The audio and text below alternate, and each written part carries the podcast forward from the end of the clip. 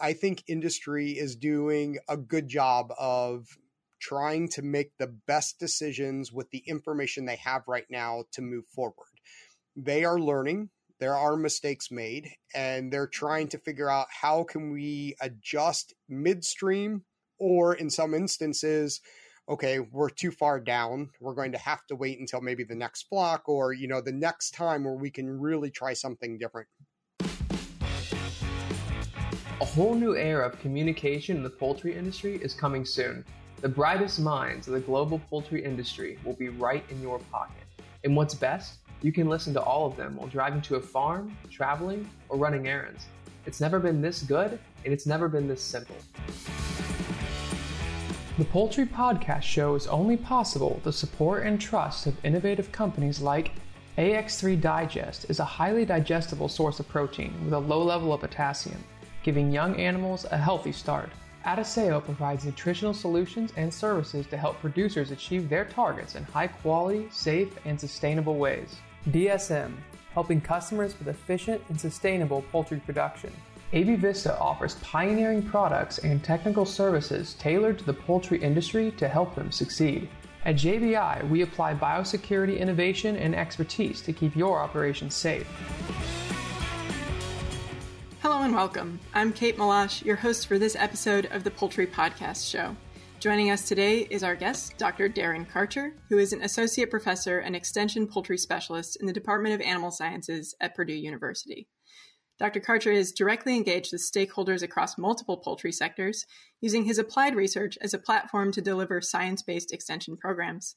His research projects are focused on addressing industry concerns in both meat birds and laying hens, with an emphasis on animal well being, food safety, and quality as impacted by management practices, physiology, and nutrition. Dr. Karcher received the Poultry Science Association Phibro Extension Award in 2016, as well as the 2021 Purdue Faculty Engagement Scholar Award for his outstanding contribution to the poultry industry and his extension collaborations. Welcome to the show, Dr. Karcher. How are you doing today? I'm doing great. Thanks for having me. Is your fall semester started yet? Uh yeah, we're about two weeks into classes here at Purdue. Awesome. How's it going? Uh so far so good. The nice Good. thing is I don't have a teaching requirement, so Excellent. I just hear from all my colleagues how it's going. You get to help people who are lost in the building. Exactly. exactly. Well, great. Before we jump into some of our topics for day- today, could you tell us a little bit more about your background and the story of how you came to be a professor at Purdue University? Sure. So my parents actually own a mail order hatchery. So I've been working with poultry my entire life. Oh, you were born And- into it. Yeah, exactly. And very familiar with uh, small flock people. And so got my degree in ag education from the Ohio State University. And as everybody was getting ready to go into take their teaching exams, I was asked if I wanted to do a master's in poultry genetics and said, sure. So went to University of Wisconsin Madison and did my master's in poultry genetics stumbled upon my professor here, Dr. Todd Applegate, and he offered me a degree uh, to do a PhD at Purdue. And so I came here and earned my PhD in growth and development. And then I went to Michigan State, spent about nine years there as the poultry specialist, and then came back here to Purdue University in 2016. Awesome. Very cool. So you uh, you really started out from poultry right with the get go. Exactly. That's not very common anymore. No, no. And it creates a unique scenario, right? I think I have a little bit different passion about it Yeah. just because I've been around it all my life. So, So, from that standpoint, you know, fewer and fewer Americans are raised in homes with direct exposure to agriculture. Has this affected kind of your strategies with teaching or, or recruitment efforts to agriculture degrees in your experience? so yes and no, right? Um, I agree that we have a lot of disconnect now from agriculture, but we're seeing this explosion of backyard poultry. And so now we're getting a lot of people, students that have had some poultry exposure or poultry experience. And so it makes the conversation a little more interesting because they don't understand or appreciate the commercial side, but at least they understand the chickens and they like having the birds around. And so it's trying to help them bridge that gap of, you know, it could be a hobby or it could be your livelihood. And let's explore what it could look like if it became your livelihood. So it opens some different doors for them. Yeah, absolutely. That's kind of an untapped pool of future poultry scientists right there. Yeah, that's what I'm yeah. hoping. Yeah. Um, I actually did notice among your publications you have a chapter on basic housing and management in a book entitled Backyard Poultry Medicine and Surgery, a guide for veterinary practitioners. That really stood out to me because there's not a lot of resources available for those backyard poultry folks. So that's very valuable. Um, I'm glad that is part of your extension efforts. You're reaching out to them, presumably based on your background as well. Um, can you give us some info that you think maybe we could do a better job of disseminating to small flock producers and backyard poultry people? Well, I think the the biggest disconnect, and I've had this comment made to me before, is that um, backyard people have a very hard time understanding the principles of how we may do things at a larger scale and how that can apply to them. And so there's a lot of times they'll make the comments that, wow, you don't even know what you're talking about because you only deal with large commercial producers. Granted, that may be true, but if you can understand the principles of why we have brooding temperatures and why we do certain things to listen and watch our birds, it applies to them. So I think we have to really think about how do we repackage some of the things that we know are important, but really taking it to a different level so that they can understand the utility of those same principles in their poultry practice, even though they only have six birds. And so mm-hmm. it's, you know, trying to figure out sometimes how to repackage things.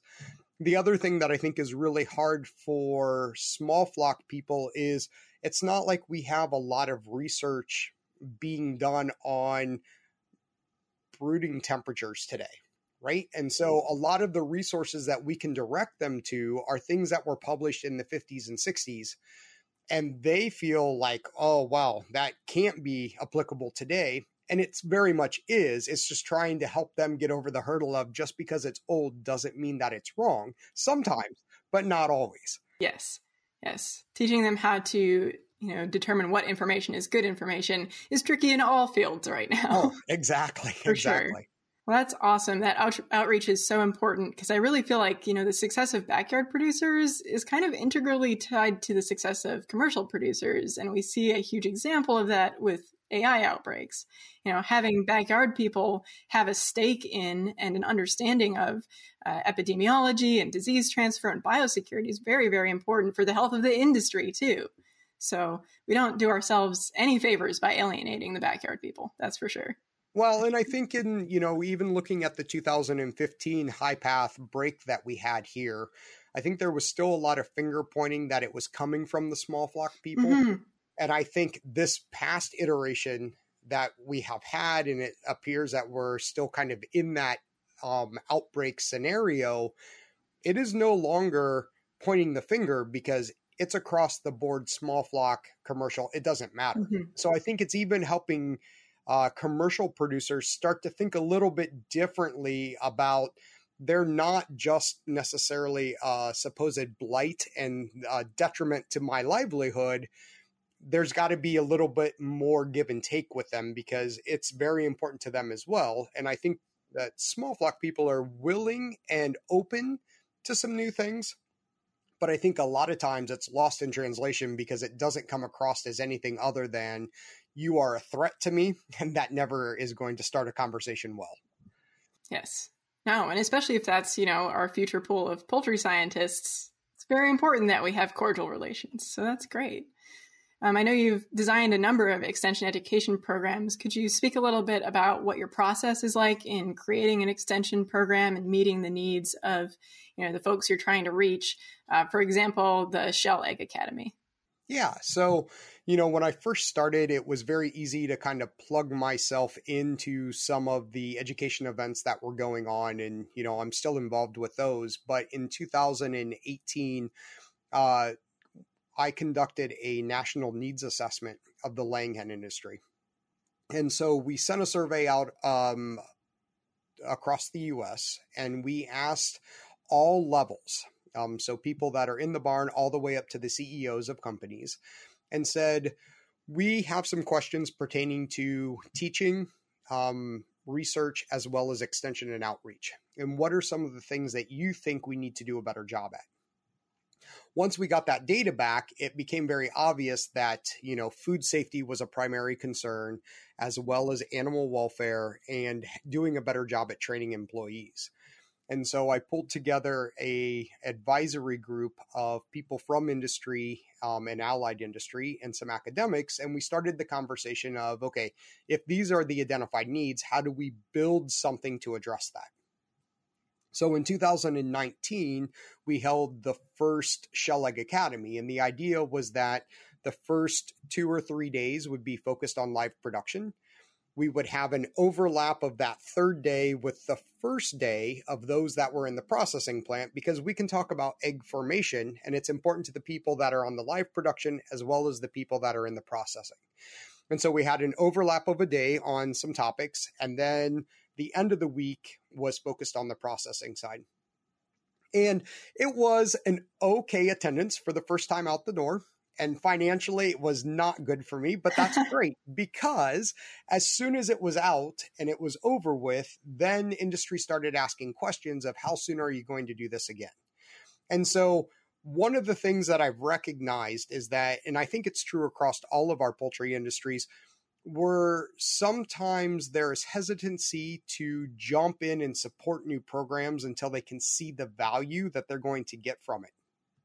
And so, if we can start to think about how to design outreach programs that are going to be very valuable to them and have the potential for a long term large impact, then I think you may stumble that first year or two. But after that, then I think you can hit a stride and you'll have the support from the industries saying, yes, this is something we valuably need. Um, the other thing that I've recognized is that we used to have a model where industry would come to academia because academia was the cutting edge and we were supposed to be taking the basic science and helping translate it through extension to get it out there for them to use. And that's really not how the world functions anymore. It does a little bit, but now as a commercial producer, you've got consultants. You're going to go to your allied industry people that are selling selling you things that are also uh, providing more services for you. And so I think the really dynamic programs moving forward is where we start to blend together academia, allied industry, and consultants, where you know everybody's got different things to bring to the table, but it um, deepens and enriches that conversation that you can have as a group now because you have those multiple aspects. So it's just a different approach of how how you move forward when you talk about outreach and extension. Mm-hmm. I agree. We definitely suffer a little bit from siloing in the industry. Um, you know, we're all to be fair, competing with each other a little bit, but there's a lot of information about just general animal husbandry practices and technologies that, you know, they shouldn't have to be seen as a competitive advantage if it's general information, especially on the animal welfare side and adapting to some of the newer, um, you know, regulations or animal welfare programs. Sharing that information is valuable to the industry as a whole. It, it a rising tide lifts all ships, you know. Yep. So I absolutely agree that sharing that information is very important. Are there any specific avenues that you prefer for you know industry to contact you or to participate in uh, funding or promoting or designing these programs that you'd like to to put out there in public? Yeah, so you know the easiest way is a reach out to me. so look me up on the uh, Purdue University website and you know just reach out. Uh, the other thing is that we'll be gearing up here to do our next um, needs assessment for the Excellent. industry here towards the end of this year. And we always provide an opportunity for people to give comments and, you know, more than willing to, you know, take participants that want to engage mm-hmm. and try to give them as many uh, possibilities to, you know, give us that feedback too to say, this is a great program. It's just not working. Here's how we'd like to change it. Um, and to that point, I can tell you that the Shell Egg Academy that we're doing now, we two weeks ago held a virtual academy that was offered in Spanish, hmm. live translation. And what frustrates me is the fact that we didn't have anybody from industry embrace that, right? Hmm. So somewhere there was a mixed message because industry said this is what we want. We offered it, but nobody took it up. So now I've Hmm. got to rethink. So it's going back to industry and saying, okay, this is what you wanted. How can I better make sure you're aware of what we can offer as a service to help you educate those workers that you're saying you're trying to educate? Yes. So it's that constant back and forth and and using them as my litmus test to say okay sorry i missed the boat let's try again and see what we can do better for the next one Sometimes it takes a few tries. And It unfortunately, I, I always feel like the industry, and I can say this because let's just say I'm talking about myself. I tend to be a little bit reactive as opposed to proactive about things. And the way things are moving so quickly now, and there are so many changes to production systems and the standards that customers are expecting, you can't afford to be reactive. You have to be proactively planning to adapt to these changes. exactly Uh, as far as that assessment, is that something that's sent out or is that accessible on the web to those who want to participate?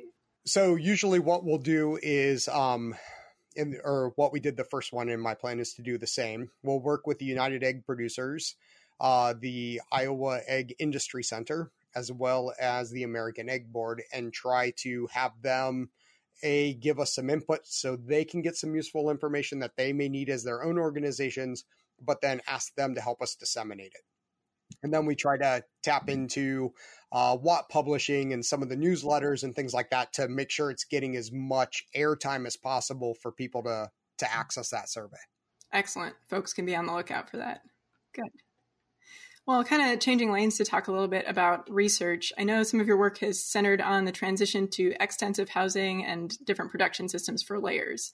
Um, could you tell us some about your viewpoint on that transition as an extension specialist? How is the industry handling the challenges? Well, you know, it's it's um, one of those things that as an academic I can say it is so wonderful right now because there are so many things we don't know. Uh, asking those questions are amazing, right? So if you can find the funding, there's so many things we we need to learn. At the same time, uh, I think industry is doing a good job of trying to make the best decisions with the information they have right now to move forward. They are learning, there are mistakes made, and they're trying to figure out how can we adjust midstream or in some instances okay we're too far down we're going to have to wait until maybe the next block or you know the next time where we can really try something different and so for me, that's where uh, trying to have a very forward thinking applied research program pays off, right? So trying to keep a pulse on what are some of the issues that are faced, what are the issues that may be coming down that they haven't faced yet, but we know they're on the horizon, and then trying to design research questions so we can start to answer those. So when they get to that point, there's at least something out there for them to look at and say, ah, okay, they've tried this, that didn't work very well, or maybe it worked a little bit. I think maybe we can modify it and make it work in our type of a system. So, yeah, for me, it's exciting to to kind of see as we continue this transition to extensive housing, what can we keep doing to push the envelope, right? Beyond what we see today and what it may look like in another 25 or 30 years. What do you think that will look like? Nothing like we see today. Interesting. Are, are there any kind of hot topics in your research that you are comfortable talking about? Obviously, I know if something's not published yet, you can't necessarily speak about that. But no, we we actually I have a team uh, that I built here at Purdue, and we got a grant funded this past year. It's a five year grant, and the intent is to see if we can come up with a better way to design cage free housing for laying hens moving forward. And the focus being specifically that we haven't really thought about ever looking at our production environments from the way the birds see them versus the way we see them. And so we're trying to look at it from the standpoint of if we could actually visualize how our laying hens see that cage free environment, would we design it very differently because we're trying to get them to exhibit or to demonstrate behaviors in a different way than what we want, right? So, could we reduce mislaid eggs? or eggs on the floor and put them in the nest box like we're hoping they would? Or could we change the way that we light a system so that we could more easily drive them to feed or maybe not notice uh, the others in the cage to uh, negate some of the pecking and cannibalism issues that occur or understand why they pile you know it, it, it's really for us i think it's awesome because we've not ever asked it from the bird's perspective of trying to understand why they do it we always are trying to figure out how do we remedy the issue that we now have so it doesn't ever happen again. And so it's just a different way of looking at that same question. That's a great observation. I haven't ever really thought about that. I, I don't really, I have very limited experience on the layer size. So forgive me, I'm coming from a broiler breeder and pullet mm-hmm. perspective. But on the piling side of things, yeah, I'm not sure I've ever really thought about why, right. from their perspective. Right. They just do it. And, they just do it. Yeah and we're trying to stop it. exactly. So, very interesting. So, just generally speaking, could you talk a little bit about um, kind of compare and contrast on the conventional versus some of the extensive systems like an aviary or enriched colony cage on the basics, uh, like nutrition requirements? Are they different? Um, are the lighting requirements different?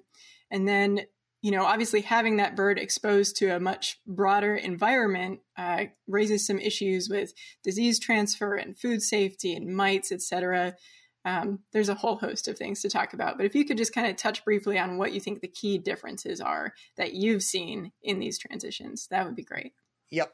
So, you know, the the best resource or one of the major resources out there is a, a research project called the Coalition for Sustainable Egg Supply and that was conducted from 2010 to 2015 at commercial facilities.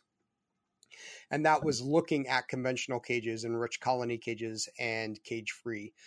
And there are some very easily easily digested um, infographics that kind of show you the trade offs between the different types of housing systems. What was amazing is it was one of those where if you look at the trade offs, one would see that perhaps the enriched colony cage may have been a better option for us to be moving into. And a decision was made uh, that we were going to cage free. And that is now where we're working, is in that area of cage free. So typically, you know, conventional cage compared to any extensive housing system, when we start to see them being more active, nutritionally, the biggest thing is energy uh, there's some indications based on research projects and looking at like shell quality that we're having a change in calcium dynamics. But again, it's got to go back to basic science to really have a better understanding before we can really address it um, on the nutritional aspect. Parasites, as we move to extensive housing, we're seeing diseases and parasites that we don't typically see in conventional housing. And so if they they being a younger vet coming into the field are finding that as they talk to the older vets who may be getting close to exiting the field, they're like, oh, yeah, we saw this back in the 1960s. And it's blowing their mind. But if you understand that's where we came from back in the 60s, we're seeing a lot of the resurgence of the same things we used to see when we were producing eggs. And so it's kind of this whole interesting going the full circle concept. Um, skeletal things where where it's a trade-off. So we see better skeletal strength um, with birds in extensive housing because they're more active compared to the conventional cage. The downside is we have keel bone fractures and deformation really starting to take a major uh, stance as a welfare concern within laying hens as we go to these extensive housing systems. What can we do to, to rectify those? I don't know that we have a clear answer. There's lots of different approaches being taken, but nobody has a silver bullet. And I'm not sure there ever will be, versus it's going to be a compilation of a lot of different mitigation strategies to move the needle a little bit in the positive direction. Welfare, animal well being, uh, anything is going to be better from the bearing cage, the conventional cage, like we do things, right? So as we go to those extensive environments, we give them that ability to express more of their natural behaviors. The downside is we get those negative behaviors that come with it, right? And so occasionally we get that piling, the cannibalism, the egg eating, the things that we don't typically see. Um, but again, as we're moving to these new systems, we're figuring out how do we do some things differently to make sure that that can happen. Well, that was very informative. It's very complicated, obviously. The change in production system changes everything about management. Um, I've received some questions about migration within these systems. Do you have any advice for handling the migration of the birds, impacting the density in different areas now that they're free to move around? Well, and that's that whole concept of migration and uh, the social hierarchy that we know exists in poultry uh, is very complex now. We don't have a good feel for as you walk that hen house, if you have a house of 80,000 birds with no dividers, if you pay attention, and this is where I think the egg industry um, is having to make a change, right? It was before having workers that could walk looking for egg jams, looking for mortality in cages, looking to make sure feed was there, water line issues. Now we need people that are true stockmen, where they're paying attention to those birds. They're picking up on the little things that are going to make a big difference potentially, and not just walking the flock. So if you walk that flock of 80,000 birds, you'll notice that there will be a hen that will greet you which would suggest that they're setting up smaller social hierarchies within this large population. We don't know that, but that's what we suspect if you really pay attention as you walk the house. We have other houses where they're putting in dividers to try to limit that flock size. And in some respects, it helps, but where it tends to help the most is if something um, spooks or scares them and they start to run to the back they hit a divider, so hopefully you don't get it all the way through that 80,000 birds. Do I know that it's truly effective? No. I, I would say that based on experiences we have had and what I'm hearing from various companies, it depends on the flock, right? You can have no issues with one flock and the next flock comes in and the behavior, flightiness, everything has changed.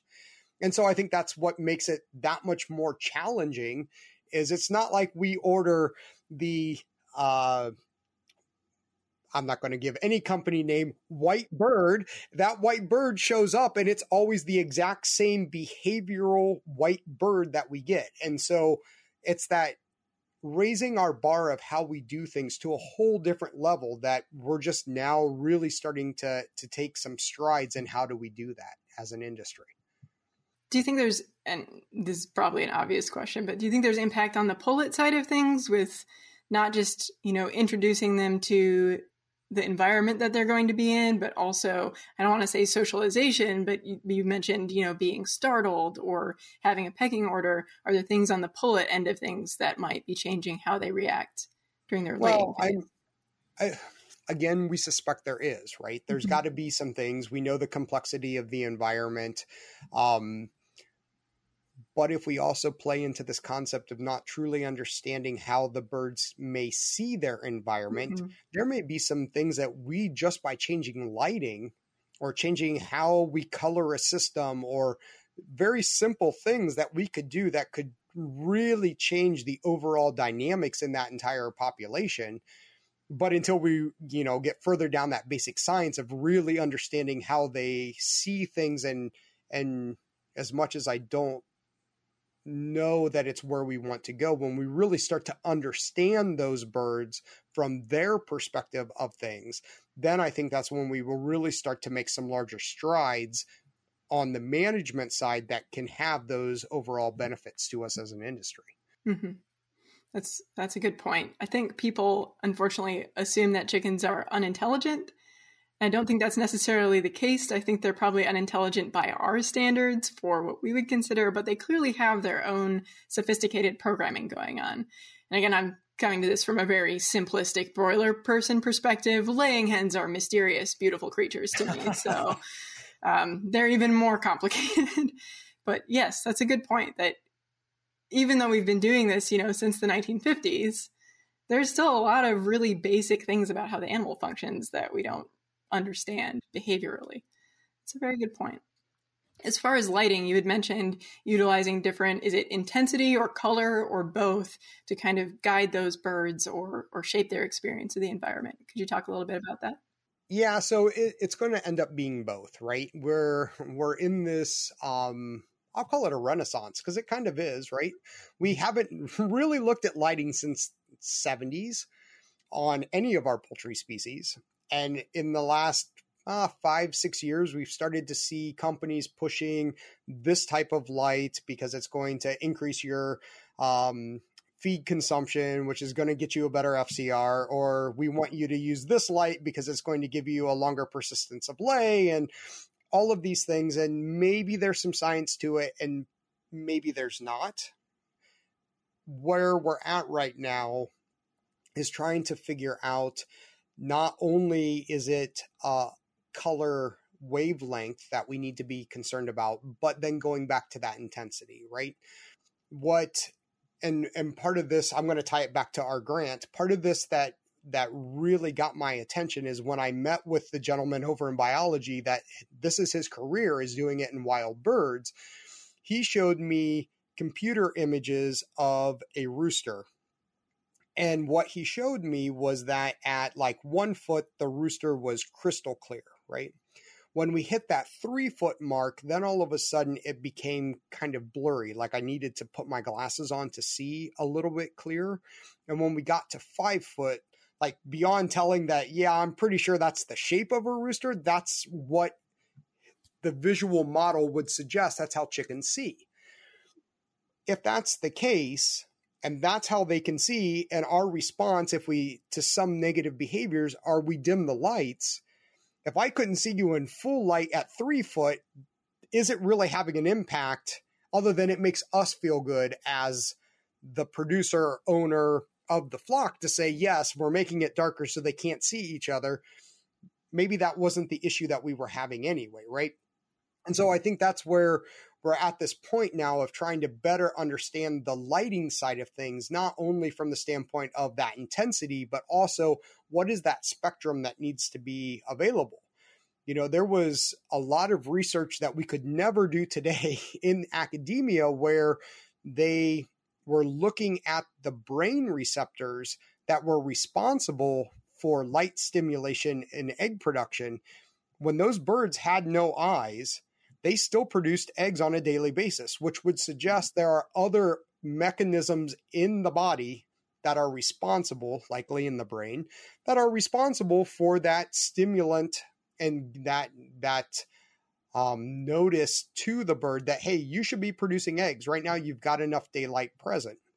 So I, I do really think it is kind of this renaissance because there's so many things revolving around it, and it appears that there are more companies and some researchers that that are becoming interested in trying to understand that role of light and how all of these various things play into what we need to provide to our birds. Very interesting. Just gets more and more complicated the more we look. Always seems like always. it, but that's what makes it fun. Um, kind of to talk a little bit about animal welfare. You know, I mentioned that we tend to be a little bit reactive and not as proactive. Is there anything you see on the horizon? And this could be about layers, broilers, turkeys, ducks, anything. Is there any animal welfare issue you see becoming, um, you know, close to becoming a popular enough issue that it would be involved in a mandate or uh, welfare programs that consumers will demand? What what are we missing on the industry side that's coming down the pike? Well, I I don't know okay, my crystal ball is really murky, just as is everyone's, right? Um, I think part of it right now is trying to, as our different industries look at our consumers, trying to get a better pulse on where their values lie, right? Because that's ultimately what's going to drive some of the welfare things is we can give them all the science they want but that's not what they want. It's that emotional connection and it's that it falls within my value system, which means it's super complicated. We're never going to get it right. So we're going to have to, as researchers, try to give the best science available related to welfare and well being as we can industry then to be able to work with their scientific advisory groups and whoever their consultants are to say, here's where the science is, here's where the consumers are. Now, where do we find that medium so that we're overlapping? We're never going to meet, but can we overlap enough that everybody's having a win win scenario? So, if we look at laying hens, as of now, there hasn't been any sort of an animal welfare mandate related to keel bones. We know mm-hmm. it's an issue. So that's something that I think is coming, hopefully not, but the reality is it probably is. Same with beak trimming. Mm-hmm. we see it with um, culling the males, right? Mm-hmm. So there's certain topics, and that's where I think every industry needs to reflectively look back and say, just because we do this and we have always done this, are there things now that we need to be aware of that this isn't going to fly if we started to tell people this is how we do this and this is why we do it right mm-hmm. i think there's a little bit of that starting to bubble up in the turkey industry when you start looking at the use of toms versus hens and how we view those um, two differences you know broilers let's be honest slow grow was the slap to the industry to say, whoa, whoa, whoa, you need to put the brakes on. There's something else we need to be thinking about. And so I, I think it's, I don't know that there's one topic. I think there's some things that may be common across all of our industries, but mm-hmm. it's more just trying to figure out, okay, where might someone come and decide to poke our bubble with their needle to say, we don't like this at all. Why don't you do it this way? Those are the things and it's hard to do right? Because mm-hmm. we are invested in what we do and we're trying to always do what we think is best but sometimes it's it's always hard for any of us to mm-hmm. stop and really look back and take that hard look and say is that the best thing that we should be doing? Yes. Some open-mindedness goes a long way.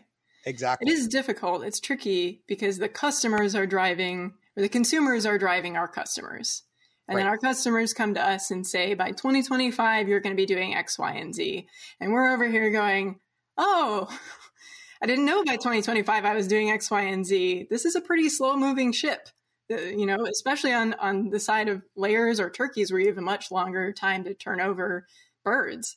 Um, or on the broiler breeder side. I mean, that's a substantial investment to completely change some, change something there or evaluate it. So it's a little bit tricky. It's a little oh, bit tricky. Always.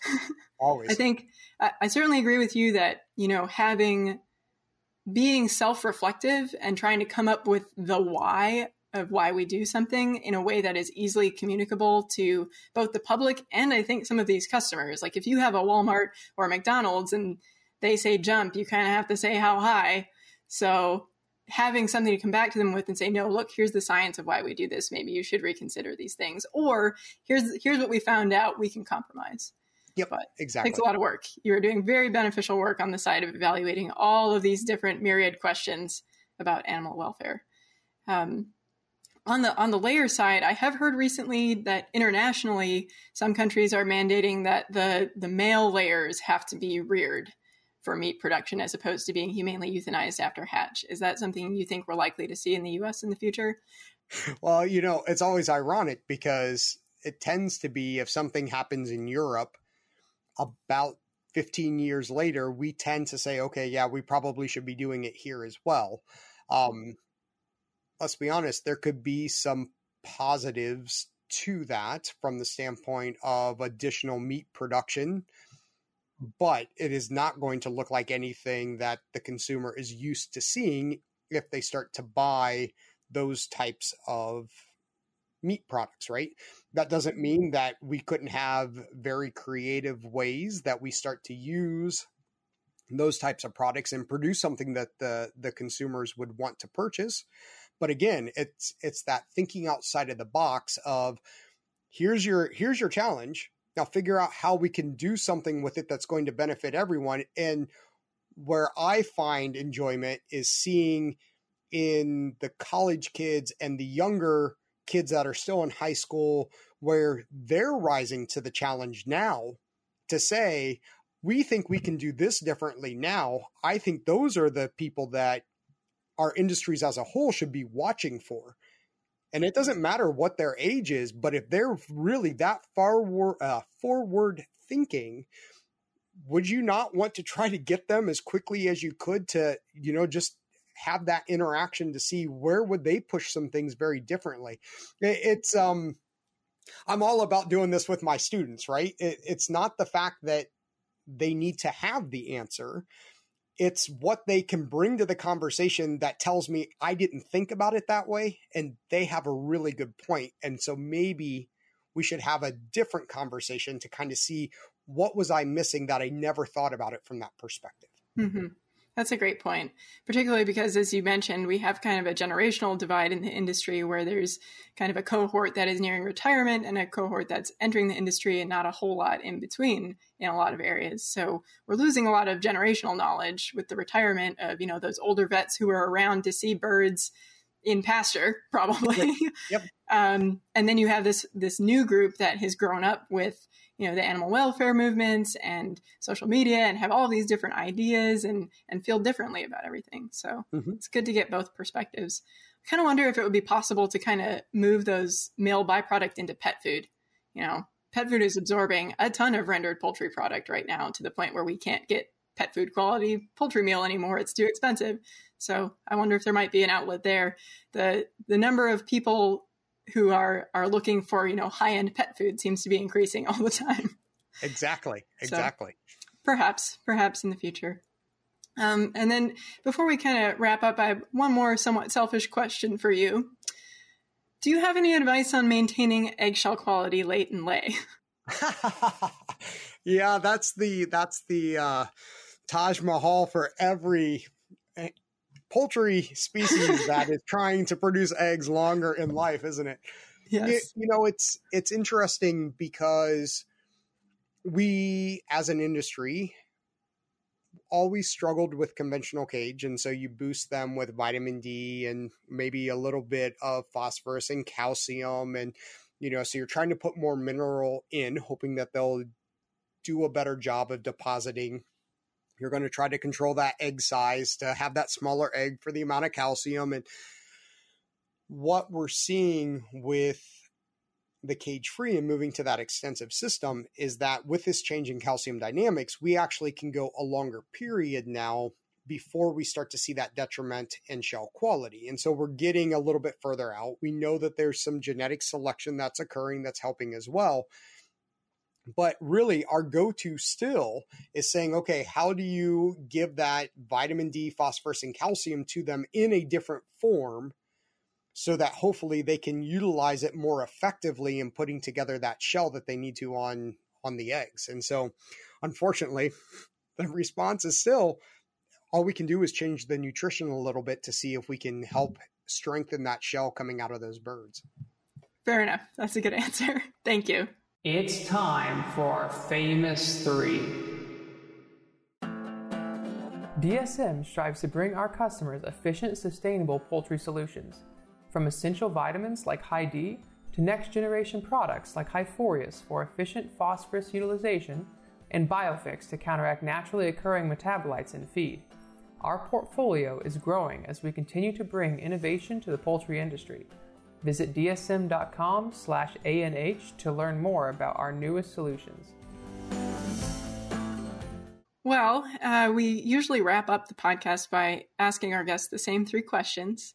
Uh, the first of which is Can you recommend a favorite book or resource related to your field for our audience to check out? So, I think probably for my field, my favorite resource right now is probably the um, Poultry Science Journal, right? Trying to stay on top of whatever that cutting edge science is that's being done around the world, actually, now with the way our, our journal has changed. Mm-hmm. That's a great one. Definitely my number one go to for sure. Um, as far as something outside of your field, is there a book or resource you can recommend? And this doesn't have to be work related at all. Yep. So for that, actually, I listen to tons of science podcasts, right? Because for me, that's what helps me think of a crazy idea that we've never thought about in our industry because somebody in astronomy decided they were going to do something. And I'm like, huh, I wonder if that could apply to what we do, right? And so for me, it's listening to other science podcasts and things to make me think bigger about what we do. And maybe there's something we could do a little bit differently. That's a great answer. What a great way to have some more creative thinking about the problems we're facing. Yeah. Especially if someone else has solved a similar problem in another industry. Exactly. Don't reinvent the wheel. but excellent. And then lastly, if you think about the people in your life that you consider to be successful, what characteristics do you think set them apart and enable their success? So I think for me, where I chalk it up to uh, what I consider to be very successful people, um, they've got you know a natural leadership capacity, right? And that can take lots of different ways because we know every leader is a little bit different. Um, but the other thing is that those that I think are very successful are the ones that can push the envelope and they can have the influence to get some others behind them because they can see the bigger potential outcome. And so those are the people that I'm looking for not only to, you know, add to my team because I I want to help them do that better, but those are the people that I'm looking for to interact with because I know that that's what helped them get to where they're at. And they've probably got some things they can teach me to help me push that envelope even further. Hmm, that's a good point. It helps to have someone else to push you, for sure. Well, excellent. Thank you so much for coming on the show, Dr. Karcher. It was a really fruitful discussion about the renaissance in poultry science. I'm excited to see what research comes out of your lab in the future uh, and I'll be on the lookout for you know any uh, extension events and workshops because I can always stand to learn a little bit more about layers. Awesome. Well, thanks for having me. It's been yeah. fun. Anytime. We would welcome you back anytime. I hope you have a great rest of the week. Thanks. You too. Thank you. Bye.